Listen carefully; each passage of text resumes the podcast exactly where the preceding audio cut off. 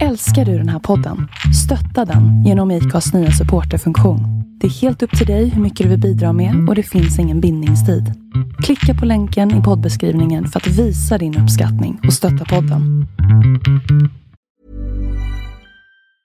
Hej, det är Paige DeSorbo från Giggly Squad. High quality fashion without the price tag. Say hello to Quince. I'm snagging high-end essentials like cozy cashmere sweaters, sleek leather jackets, fine jewelry, and so much more. With Quince being 50 to 80% less than similar brands. And they partner with factories that prioritize safe, ethical, and responsible manufacturing. I love that. Luxury quality within reach. Go to quince.com slash style to get free shipping and 365-day returns on your next order.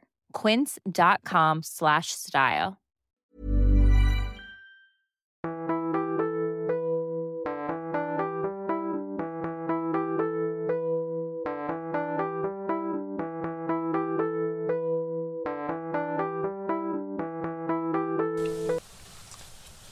Hej Peder!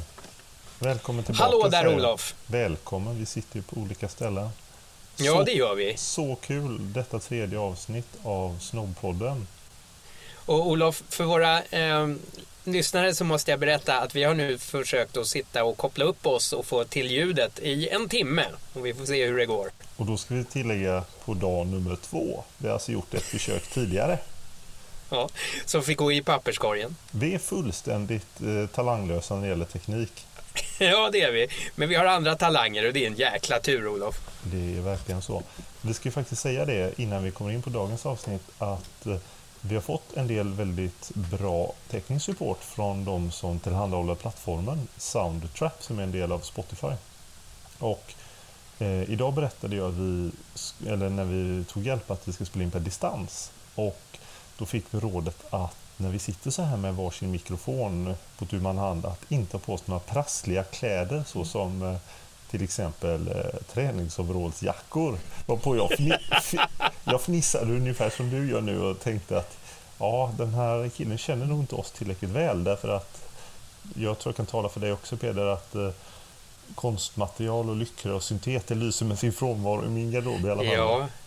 Och sen är det så roligt, träningsoverallsjacka. Använder folk det nu för tiden? Ja, de Jo, det gör kanske det. de gör. Men det är så- mer en allmogeföreteelse. Nej, men, nej, men jag har ju lite så ångest där, därför att jag har ju små barn som är varav en är nära fotbollsåldern och jag kommer ju snart stå på en fotbollsträning på Ja. lördagmorgnarna. Och de andra föräldrarna har ju väldigt gärna träningsoverallsjackor. Men Olof, lova mig att du inte faller för grupptrycket. Ja, det, det är ju svårt att, bli den där udda filuren i en Gamekeepers tweed som står bredvid när alla andra har Nej, stolt Nej men du är en udda filur, det passar dig. Gamekeepers tree, det är grejen. Ja. Det är vindtätt, det är vattentätt, snyggt. Jag är osäker på om gemene man vet att tweed är till för att sporta i. Det är inte Det är ett de sportplagg. satans påfunden till nylon och, och lyckra och allt vad det är. Nej. Varje golfare och velocipedist klädde sig i tweed. Självklart. Även ryttare och en och annan fågeljägare. Som sig bör. Mm. Peder, jag tänkte bara berätta för våra lyssnare att vi sitter ju här på uh, varsin kammare och spelar in per distans. Och jag i alla fall har barrikaderat mig i vårt gästrum. Sen, ja faktiskt tre månader tillbaka sedan jag jobbar hemifrån under den här coronaperioden.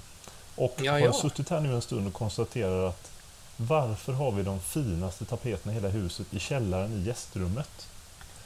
Eh, Det är de här Emma von Brömsens Dancing Crane, de här tranorna. Ja, Emma von Brömsens tapeter är ursnygga. Eller hur? Jag tycker också det. Ja, det är Min hustru som har valt dem, hon har ju jättegod smak. De är supersnygga, Men det är klart att det ska vara snyggt i ett gästrum. såklart. Det är ungefär samma sak som att klä sig i snygga skor istället för gympadojor när man eh, träffar en kund eller träffar sina kompisar för den delen. Det handlar om respekt. Så Och en snygg tapet i ett gästrum, det är väl respekt. det är respekt. Man behöver ju inte gå så långt. Det sägs ju en, som en liksom, myt om att inuiterna förr i världen eh, alltid bjöd in en gäst i sin iglo och då var även eh, världens fru till förfogande. Det är ju att ta det lite långt. ja, jag tycker det också.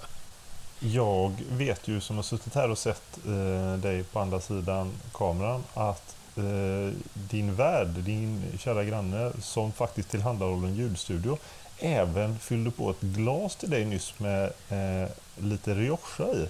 Ja, det var väl flott.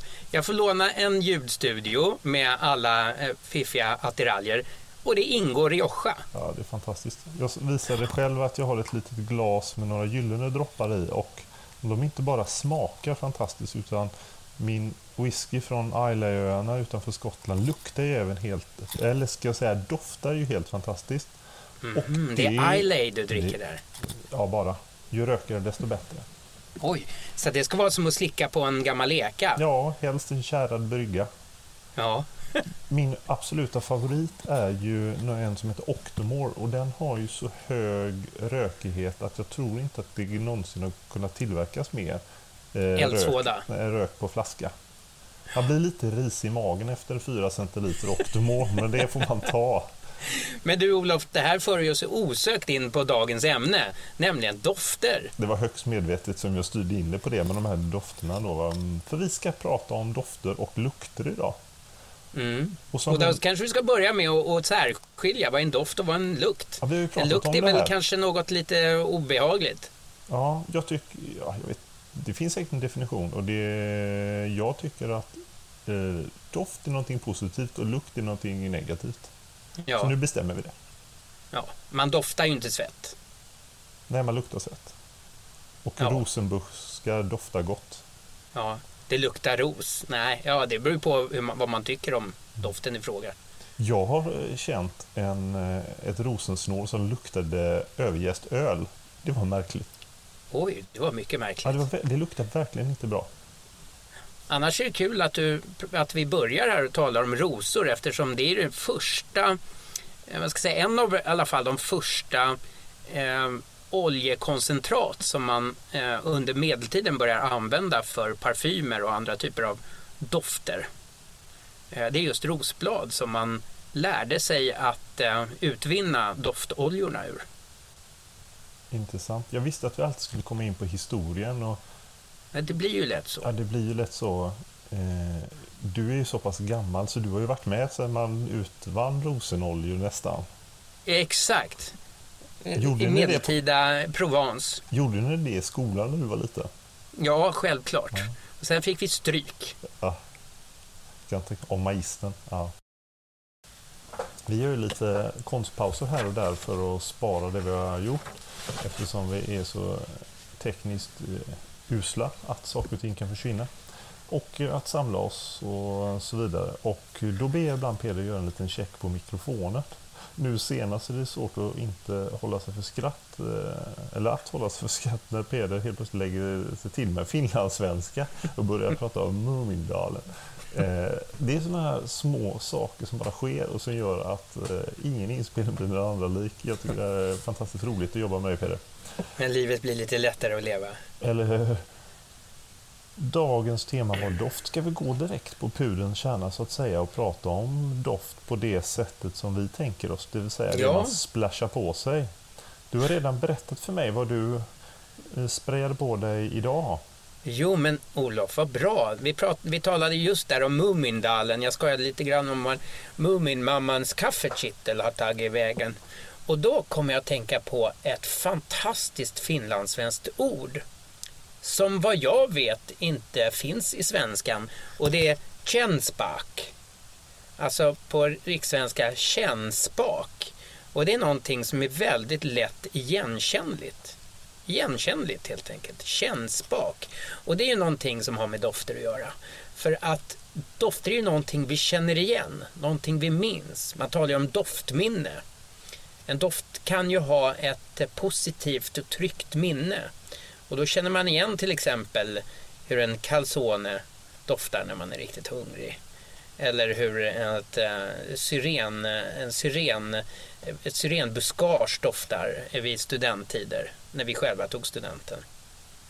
Ja, känspak på finlandssvenska. Jäkligt trevligt ord som jag tycker vi ska återintroducera i rikssvenskan.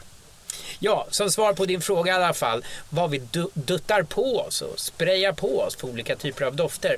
Och jag kan säga att jag är fullkomlig historieromantiker. Så att den doft som är den yngsta i mitt doftarkiv eller i mitt doftbibliotek eller vad vi nu ska kalla det. Eh, den är från 1966 och den äldsta är från ungefär 1880. Och eftersom jag är så pass nördig och eh, läs sjuk i huvudet. När du säger 1966 så vet jag vilken doft det är. Bara Ja. på årtalet. För det är ju Ja, faktiskt, try me. Det, ja, du, eh, I can hit you. Det här är ju nämligen min favoritdoft. Som om jag bara fick bära en doft för resten av livet, gubevars, så hade det nog varit just Christian Diors och The Savage från 1966. Och Sauvage. Tänk vad roligt. Det är Ja. ju jäkla konstigt. En unisex-doft som först börjar lite citrusfrisk för att sen lägga sig och bli ja, tidlös, klassisk, lite tyngre när den går över i basnoten vetiver. Det är ju örter också, lite rosmarin, den är träig. Ah, den är så himla bra. Och den där körde jag med länge som klassikern. Alltså jag tror att 66 när den kom så fanns den nog bara som, som eau de cologne, eh, tänker jag. Eh, men nu finns den ju också som eau de parfum. Och då är det ett jädra drag i den och då sitter den nu i i timmar. Ni hör ju att Peder har är ju en franska som är excellent bra. Jag har raka motsatsen. Eh, Min franska är lika dålig som den är usel. Eh, Så att eh, Peder kommer rätta mig i resten av avsnittet eftersom det ofrånkomligen blir så att man kommer slänga sig med franska uttryck när man pratar parfymer. Olof, det blir lite löjligt för det är en blind som leder en annan blind. För jag är faktiskt jätteusel på franska. Men med hjälp av ett glas rödpang så blir min franska lite bättre.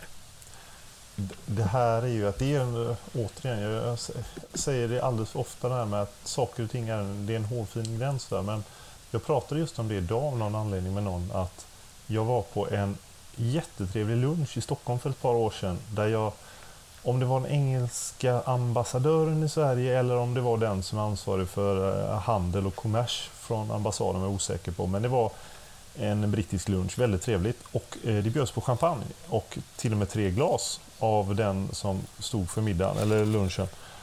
Och man blir, just tre glas blir man ju rätt mjuk i kroppen på och rätt Ja. smidig utan att passera den här gränsen när man blir flamsig och tramsig. Ja. Eh, en halvtimme efter lunchen så var jag intervjuad på så sätt att jag till och med blev inspelad och filmad samtidigt. Och i efterhand när jag ser mig själv halvligga i en Chesterfåtölj och de engelska uttrycken bara sprutar ur munnen så insåg jag att jag, det var nog det tredje glaset champagne som gjorde att jag blev så otroligt len i gommen. Ja. Men efteråt, tänker du att du skulle ha hållit det till två? Ja, det var inget seriöst. Eller var det värt det? Ja, det var inget seriöst jag skulle prata om så det, det var helt fullt Ja, du kom undan. Ja, det var gick tur.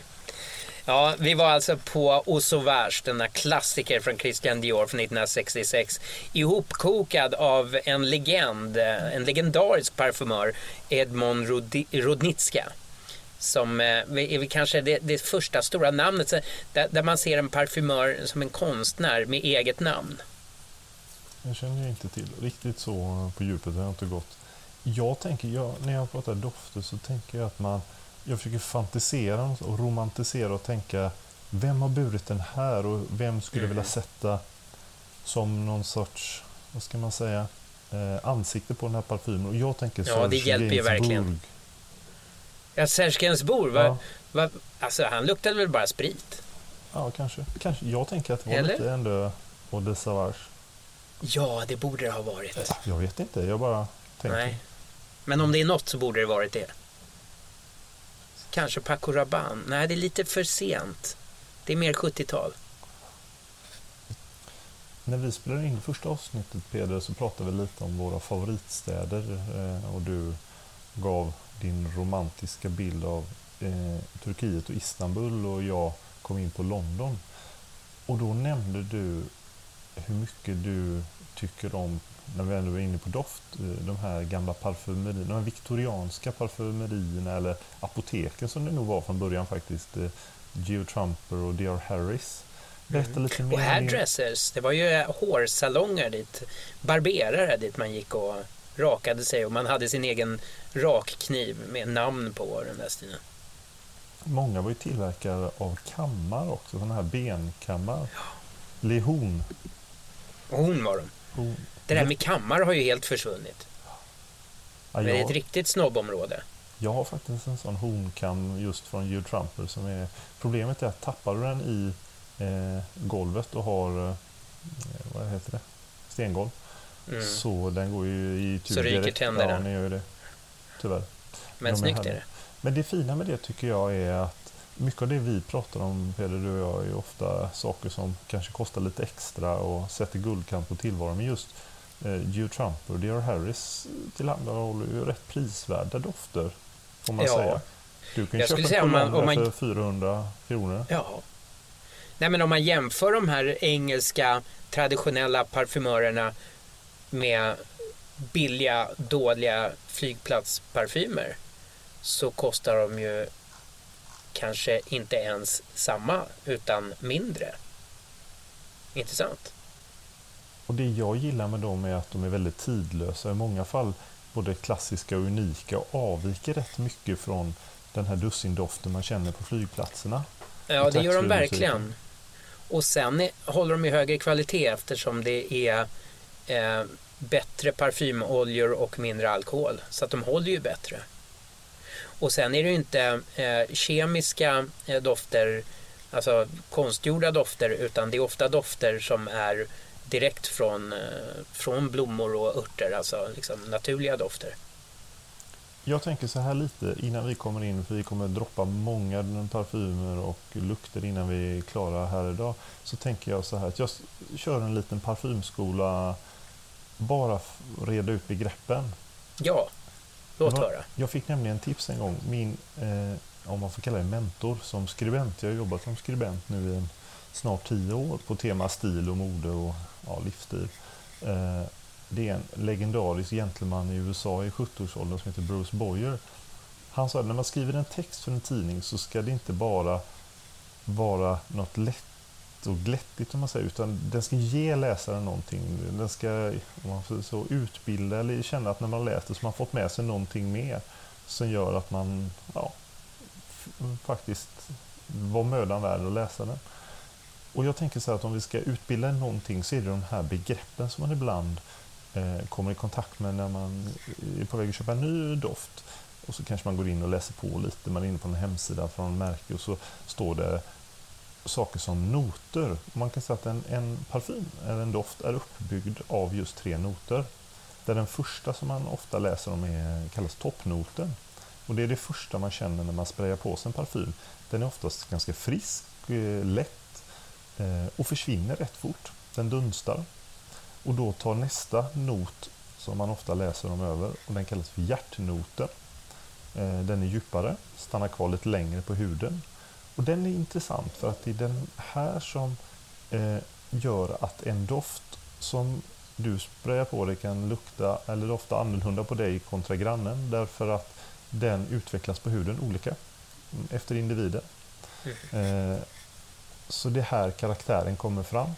Efter en stund avtar den och då kommer den här lite tyngre, kraftigare som sitter längst eh, över och den kallas för basnoten. Eh, och jag skulle säga att det är den, liksom, om man säger den tyngsta delen. Så det är tre faser i en doft Ja, tre enkelt. noter. Ofta så, så just när man läser på med en doft eh, så, så nämner den vilka olika eh, oljor och ingredienser de olika noterna består av. Det kan vara bara intressant då. Sen tänker jag det här också att när man står där i hyllan och, och tittar på flaskorna så brukar det vara tre stycken olika begrepp eh, som man bör förstå. Och det är egentligen kvaliteten och oftast nästan alltid priset på parfymen som hänger ihop med det här. Det första är Eau de Cologne. Det är den enklaste. Eh, och, och sen nästa är Eau de Toilette och så är det den tredje som jag inte kan uttala som är Eau de Parfum. Ja men det var, gick ju jättebra. Och du tycker jag har tränat Ja. som tusan efter att ha hört dig eh, briljera med din franska. Eh, Min låtsasfranska. Skillnaden mellan de här är ju koncentrationen av parfymolja. Ju mer parfymolja desto mer, eller längre håller den och desto dyrare blir den också. Så att Eau de Cologne håller minst, den ligger på 2-5% parfymolja ungefär. Eh, Eau de toaletten som är den i särklass vanligaste som vi hittar i hyllorna i butikerna runt om eh, har mellan 5 och 20 procent parfymolja och eh, den mest exklusiva parfymen eh, ligger på 10 till 30. Det var slut på utbildning Eh, men Olof, jag, jag, känner ju där att det är ganska suddiga gränser då mellan, mellan den där procenten, mellan procenten som det heter. kan det absolut vara. En mm. Eau toalett kan mycket väl ha högre procentsats än en parfym. Så är det. Ja. Och sen är det ju väldigt stor kostnadsskillnad mellan de olika parfymoljorna. Vissa anses ju vara väldigt eh, exklusiva och därmed väldigt dyra. Jag tänker så här, jag har ofta en tumregel. Nu en, tyvärr så stämmer inte den direkt eftersom favoriten är Diors och de Savage. Men jag tänker så här att vissa kan kosta väldigt mycket, men vad är det egentligen man betalar för? Om du köper en doft som kommer från ett känt varumärke som tillverkar lyxiga kläder så betalar du med stor sannolikhet ett premium för att köpa deras doft som inte behöver vara speciellt hög kvalitet och som är ganska dussintillverkad. Men alltså om du vänder dig till någon som bara gör dofter och som kanske dessutom har gjort det sedan 1750 så känns det som att de vet vad de pysslar med. Har det var en väldigt bra regel som jag faktiskt aldrig har funderat över. Ja, men lite grann sådär att eh, du kan ju ta vilket italienskt eller franskt modehus som helst med, med några undantag då. Eh, de franska har oftast, i alla fall några, har rätt hög kvalitet på dofterna. Men lite samma som med solglasögon. Du betalar ett premium. Du ska finansiera flaggskeppsbutiker runt om i världen, marknadsföring och så vidare. Men alltså ett nischmärke, någon som bara gör en enda sak och har gjort det länge, att det är troligtvis bättre. Det är liksom en tumregel. Ja, det låter klokt. Och då är det väldigt många parfymer som man kan ställa sig skeptisk till. Mm. Eh, om kända fotbollsspelare, vill man dofta som en, eller lukta som en fotbollsspelare? Nej. Vill man det? Jag vill ju helst lukta som gamla döda aristokrater. Ja. Det, där har du kommit Fast väldigt fel. nära sanningen. Jag vill inte lukta sådana, jag vill dofta som dem. Ja. Och, och kanske när de var levande. Och när vi ändå kommer in på gamla döda aristokrater så finns det ju en person som jag tror att vi kommer nämna i nästan alla avsnitt. För oavsett vad vi pratar om så dyker den här personen upp. Och vem tänker jag på då? Eh, en man vars grav igår blev nersprayad av eh, klotter. Ja. På grund av hans imperialistiska ambitioner. Men naturligtvis Winston Churchill. Såklart. Han har ju dykt upp i, bland alla de här parfymtillverkarna som du och jag håller så kära så har ju nästan alla en doft som Winston Churchill bar. Ska, mm. ska vi börja med den som ändå har bär hans godsnamn, nämligen Blenheim Bouquet från brittiska Penhaligon. Ett fantastiskt parfymhus. Och eh, den skapades redan 1902. Eh, och då undrar jag, kan det verkligen varit för Winston Churchill eller var det för hans pappa möjligtvis, Randolph? Det vet du bättre än mig. Han satt ju i, eh, i, i, i parlamentet då. Eh, 1902 var ju fortfarande Winston så pass ung och var nere och krigade i, i Sydafrika i boerkriget. Så jag vet inte tusan om den skapades för honom så tidigt. Mm. Men bra är den hur som helst. Han bar den hur som helst. Ja. Så det är jag i alla fall säker på. Och så är det lite kaxigt också att ha en eh, parfym efter sitt stamgods. Blenheim Palace är ju familjen eh, Churchill, eh, alltså eh, Marlboroughs stamgods. Just Penhaligons är ju ett fantastiskt eh, parfymhus. De grundades i London på 1870-talet. Min favorittid i London, min favorit ligger mellan just 1870 fram till 1895. Det var lite spännande. Där måste vi prata mer om någon gång. Det kommer ett eh, annat avsnitt. Men jag gjorde lite, jag ska inte Den säga... lite äldre och lite tjockare Queen, Queen Victoria. Ja. Jag ska inte säga att jag gjorde research, men jag var inne och tittade på eh, Penhaligans dofter häromdagen. Och då fick jag se att de har släppt en ny väldigt exklusiv serie där jag fastnade för namnet. Om man har en doft som heter The Tragedy of Lord George, då har man lyckats. Är det en Penhaligon? Det är en Penhaligon. Ah. Och dessutom så har de ett förgyllt dovhjortshuvud med horn på, som kork Så den är, den är så snygg så att det... Den måste, den måste köpas. Ett problem med de här riktigt, riktigt flotta eh, märkena, Penhagans, Creed, Floris och det, det, det är ju i och med att det är hög kvalitet eh, på dem så blir de ju också lite, lite för dyra för oss vanliga dödliga. Och den här kostar skjortan rätt ut sagt. Den ligger nästan på 3000 kronor tror jag. Och fy bubblan. Då får man ju månadsspara. Men innan vi lämnar Penhaligon så finns det ju ur ett stilperspektiv en annan doft de har som jag tycker är jätteintressant och det är den som heter Sartorial. Sartorial är något numera ganska exploaterat begrepp inom herrmodesfären. Eh, Men den här doften kom till då man ville återskapa känslan och doften hos ett skrädderi på Savile Row. Mm. I det här fallet Norton Son, en bit upp. Är det sant? Ja, det är faktiskt sant. Eh, och det, jag har den doften själv hemma. Den är ganska tung och som sig bör. Jag kan tänka mig mot ett strykjärn mot ylle. Ja, lägg till lite läder. Och, Ja, det eh, måste till. Ja. och lite, ja, den, den är ganska kraftig. Rätt så söt. Jag, jag har lite svårt för söta dofter, men när den är så mörk och eh, murrig och dessutom påminner om det fantastiska skrädderiet som drivs av Patrick Grant i Norton Son så, så nej, då, då, då gick jag på marknadsföringen direkt. Mm. Och köpte. Självklart. Och blev tre lax fattigare. Nej, den kostar nog betydligt mindre. Det är, det är de här exklusiva, de har förgyllda djurhuvuden. Ja, det är Eh. de som... Det finns en annan den här förgyllda djurhuvudserien som heter Terrible Teddy. Det är en, då är det en noshörning. Jag skulle inte kunna ha den hemma. För jag, Fantastiska hade, namn jag är så också. Det är klumpig poesi rakt igenom. så jag hade stuckit mig på noshörningshornet. Ja, ja. Det är också en död. Ja, det är det. Mm. Eh, Penhaligans, men jag tänker så här.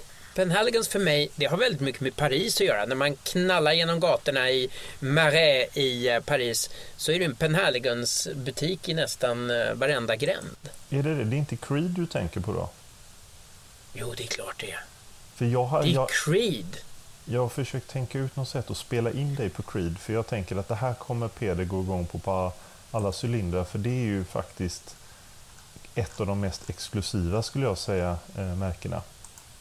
Ja, Ah. visst är det så. Men det, Creed, det finns någon Paris-koppling, är det, Det inte finns så? en Paris-koppling. Jag kan komma in på den. Jag bara säga varför jag överhuvudtaget kom i kontakt med Creed för ett antal år sedan var att jag fick se en doft med namnet Green Irish Tweed. Och om någonting heter Green Irish Tweed då är jag övertygad innan jag ens har luktat på den. Jag förstår det. Det Men måste du ha. sen så var inte det favoriten men jag kom i kontakt med det här märket som faktiskt grundades i, i London som sig bör för mer än 250 år sedan. Mm. Och idag ännu drivs i sjunde generationen, samma familj. Eh, Paris Det är alltså mitten av 1700-talet? Ja, 1760 till och med. Wow. Varför vet jag sånt här? Eh, men det har någonstans fastnat. Men det jag, eh, Pariskopplingen du tänker på är ju rätt intressant. För någonstans i mitten på 1800-talet, jag vet inte exakt, då bjöd Napoleon den tredje familjen Creed att öppna. Eh, de var väldigt, han var väldigt förtjust, antar jag, eh, i deras dofter. Att öppna i Paris. Eh, och sen dess har de blivit, de finns både i London och Paris och i resten av världen, men de har, efter den här kopplingen till Napoleon tredje så har de blivit rätt stora just i Frankrike. Ja, Och självklart så har även de skapat en helt unik doft åt Winston Churchill. Det gjorde man 1920 och då tror jag att den hette någonting i likhet med Tabarom Millesem. Eh, men det var ju just en doft skapad för honom. Och den släppte de först 1999. Eh, mm, just det. Det här Mm. låter bekant. Ja. Och de skapade faktiskt, om jag inte missminner mig, nu tänker jag här, jag går igenom min, mitt bibliotek i huvudet. Eh, en annan doft åt en stilikon du och jag också pratar om ofta, det är ju Edvard den åttonde. Och jag tror att den doften de skapade för hertigen av Windsor också såklart fick namnet just Windsor. Men för oss dödliga så kom den ut på marknaden först 2015 under namnet Royal Mayfair. Sen finns det faktiskt en annan mycket känd ikon som gärna sprutade på sig doften från Creed och det var ju GFK. Och han, Jaha. Ja, och han valde faktiskt den mycket eleganta Vetiver som är min personliga favorit just från Creed. Mm. Ja, Vetiver finns ju i, i väldigt många olika versioner från olika producenter. Vet du vilken den bästa är om du frågar mig? Ingen aning. Guerlain. Ja, det är väl en riktig klassiker. De har en annan klassisk doft som jag någon gång sagt att så tror jag att en gentlemannaklubb i Marrakesh luktar. Och det är... Finns det sådana? Nej, jag vet inte. I, jag tror det är några helt andra typer av klubbar där. Okej, okay. men då, då säger vi någon annanstans då. Eh, just Habit Rouge från Guerlain har en sån mystisk, ganska murrig doft. Väldigt speciell. Mm -hmm. Eh, jag, jag, fuskar här lite grann. Roten av det tropiska gräset Vetiveria sisanoides. Ja, söt och jordig trädoft. Mm. Och den eh, återfinns hos Roger Gallet, Lanvin, Carvin. Flera har den. Mm. Men den är fantastisk, jag håller med dig. Den växer inte i min trädgård dock. Nej, det, det är lite för kallt i Kungsbacka. Ja, men vi har lavendel. En annan populär parfymdoft. Verkligen. Som ju ingår i... Alltså lavendel ingår ju i enormt många av de här dofterna som både du och jag gillar.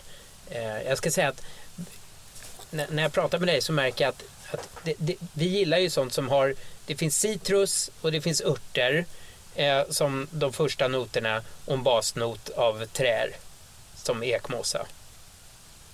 Så att det liknar. Och kanske är det ett klassiskt koncept. Ehm, jag har ju nämligen kikat lite grann på mina favoriter genom tiden och alla är som jag sa i inledningen eftersom jag är historieromantiker ganska gamla. Ehm, min, kärlek, min första kärlek var ju faktiskt ehm, Giorgio Armani, och på Rom. Och den är ju från 1984. Det är ju liksom eh, en riktig yuppie-doft eh, som man kanske förknippar med stora kostymer och blanka slipsar och, och sådär va. Gordon Gecko på Wall Ja, det är liksom om, om Gordon Gecko doftar något så måste det ju vara ett Armani, inte sant? Eh, den är fantastisk tycker jag och den håller fortfarande. I love it. Eh, och flaskan är ju cool också i sin 80-talsdesign. Eh, så att det där är, det, det, och jag ska säga att den är väl kanske den, eh, eh, alltså den nyaste och senaste produktion som jag gillar. Annars kikar jag ju bak i tiden. Eh, min, min, min andra kärlek det blev ju Aqua di Parma. Eh, och den är skapad 1916, alltså originaldoften. Hur känner du med den? Helt fantastisk doft. Jag har haft den till och från länge.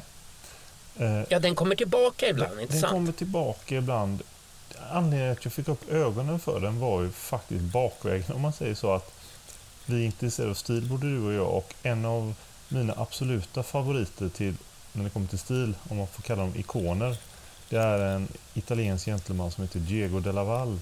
Ja, ägare och grundare av konglomeratet Todds Group.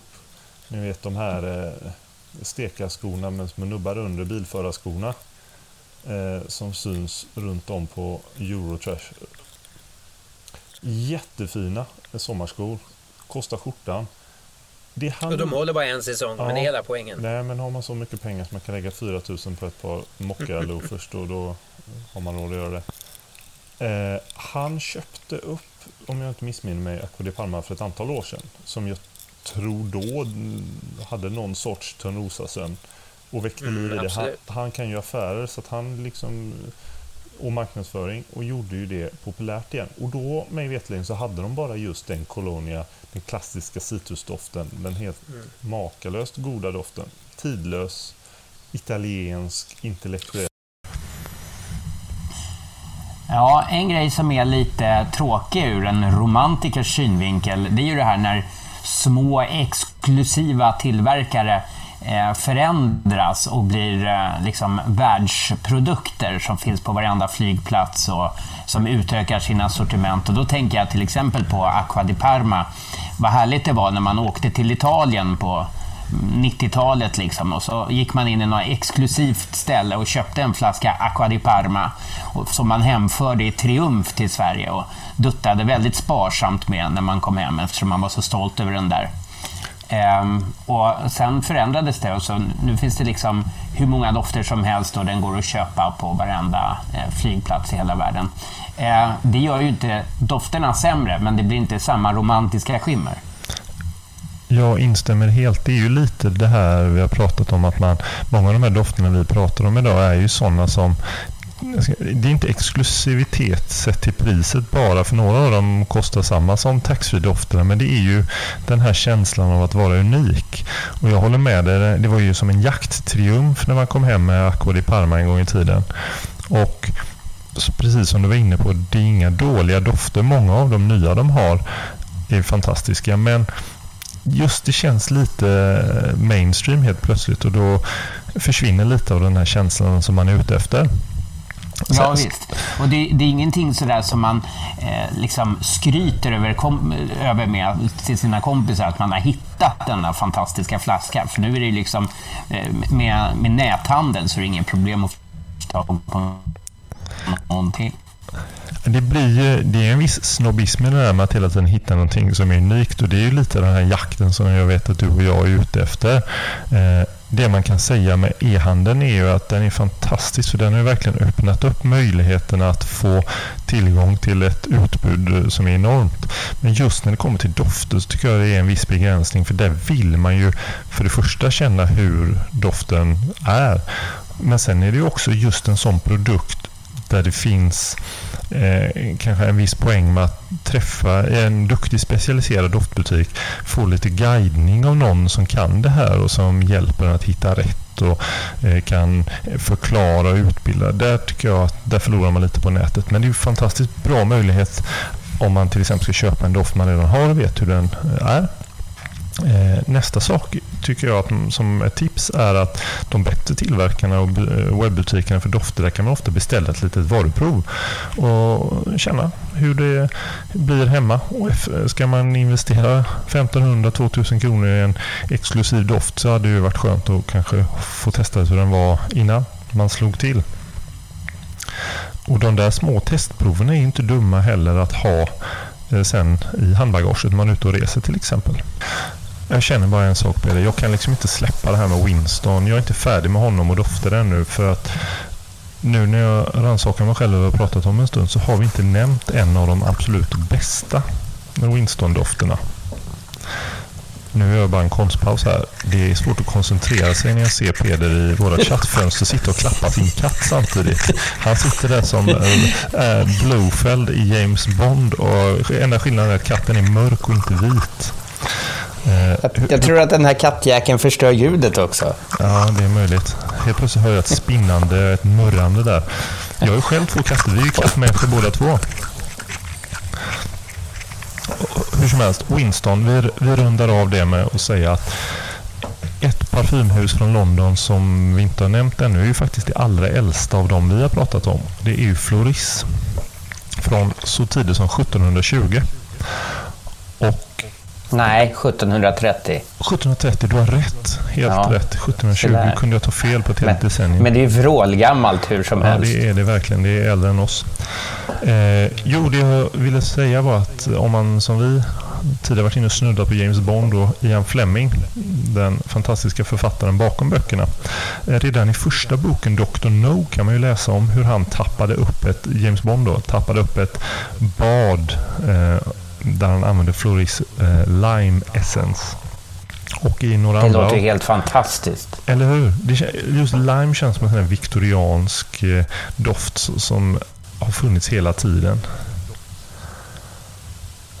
Klassisk citrus, tidlös. Senare i andra böcker så splashar han ju på sig paraddoften från Floris nummer 89 från adressen på German Street nummer 89 där de låg, ligger. Eh, och skulle jag beskriva hur den doftar, jag höll på att säga fel igen, så är det enklaste och mest tydliga är att den doftar som en grå skräddarsydd kostym. Nästan exakt faktiskt. Ja, det, det, är faktiskt en underbar beskrivning och det är så man vill att det ska dofta. Men för att runda av Winston en gång för alla när det kom till dofter så var det inte 89 han bar utan den som heter Floris nummer 127. Så nog om krigshjälten. Och över på någonting jag vet att du har reflekterat lite över Peder när det kommer till nutida betraktelser. Ja, eh, precis. Och den här liksom trenden för allt som är vintage och, och, och um, eh, tillbakablickande, både livsstil och sättet att konsumera och kanske hur vi inreder våra hem och så vidare. Eh, det här hur man blickar tillbaka till 50, 60 och 70-talets design och hur det liksom har blivit populärt också bland de som är betydligt yngre än vad vi är, alltså folk i 20-årsåldern. Um, och då tycker jag jag ser samma trend vad det gäller dofter. Hur det liksom har kommit tillbaka med de här dofterna som våra pappor och kanske förfäder använde. Som Old Spice och Aquavera och eh, ett märke som jag har märkt har återkommit, det kanske har funnits hela tiden, men nu, nu, syns det i alla fall. Det är det här fantastiska parfymeriet som heter White Horse, som ju startade sin historia på Karlavägen i Stockholm, alltså en svensk parfymör. Och där fanns ju liksom eh, brylkräm och hårvatten och eh, herrparfym. Eh, och nu kan man köpa den där Eau de toaletten igen. Det kanske som sagt man har kunnat hela tiden, men nu, nu går den att köpa. Och det är en jäkla trevlig doft eh, som faktiskt innehåller rosenolja. Den är gammaldags och elegant. Ehm, det, det, det, är ett litet tips för den som eh, vill ha något speciellt. Och jag tror att det är en ganska schysst doft också att ställa på en hylla på en gästtoalett. Det är en sån här snygg grej som gäster kan splasha på sig vid en middag. Till skillnad från oss då som hemma på vår gästtoalett har en liten vas med syren från trädgården. Men det får man byta så ofta. Ja, men det är ju ändå eh, lite, det är vast med syren. Men det kan man bara ha två veckor om året. Ja, det är så. Vi får gå över på fläden snart. Mm. Men det där med att ha... Eh, ja, men fläder är väl ingenting att ha på gästtoaletten, är det? det, eh, Men däremot tycker jag att ha tre, fyra flaskor av såna här odödliga klassiska parfymer, det är snyggt. Eh, två för herrar och två för damer. Det tycker jag är ett bra tips Peder. Och jag vet att det är dags att runda av. Men att du gärna skulle vilja slå an den lite kulturella ådran hos dig innan vi Ja, stänger visst. Av. Ja, det är ju så att eh, parfymer, det kan ju tyckas eh, som någonting synnerligen ytligt. Och det är det ju också. Det är ju ett sätt att liksom spraya på oss någonting annat än de vi är. Eh, en fasad för att dölja vårt kanske mörka och eh, lite lätt stinkande verkliga ego.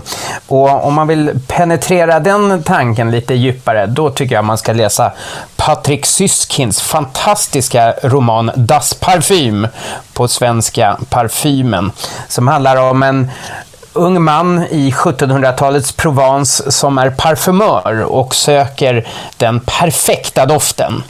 Och eh, i sitt sökande så spårar han ur fullständigt och börjar koka ner unga vackra flickor och göra parfym av dem. Eh, det är surrealistiskt, det är konstigt, det är knäppt, eh, men vackert och spännande. Boken är också filmatiserad i början av 2000-talet till en otroligt läcker film. För den som gillar sånt, ett kostymdrama med surrealistisk touch. Och med detta kulturella tips från Peder tycker jag vi avrundar för idag. Jag ser extremt mycket fram emot nästa vecka Peder och hoppas att alla ni lyssnare och alla era bekanta som ni berättar för den här podcasten om är med oss då. Det ser vi fram emot. Tack för idag. Mom deserves the best, and there's no better place to shop for Mother's Day than Whole Foods Market. They're your destination for unbeatable savings, from premium gifts to show-stopping flowers and irresistible desserts. Start by saving 33% with Prime on all body care and candles. Then get a 15-stem bunch of tulips for just $9.99 each with Prime. Round out Mom's menu with festive rosé, irresistible berry chantilly cake, and more special treats. Come celebrate Mother's Day at Whole Foods Market.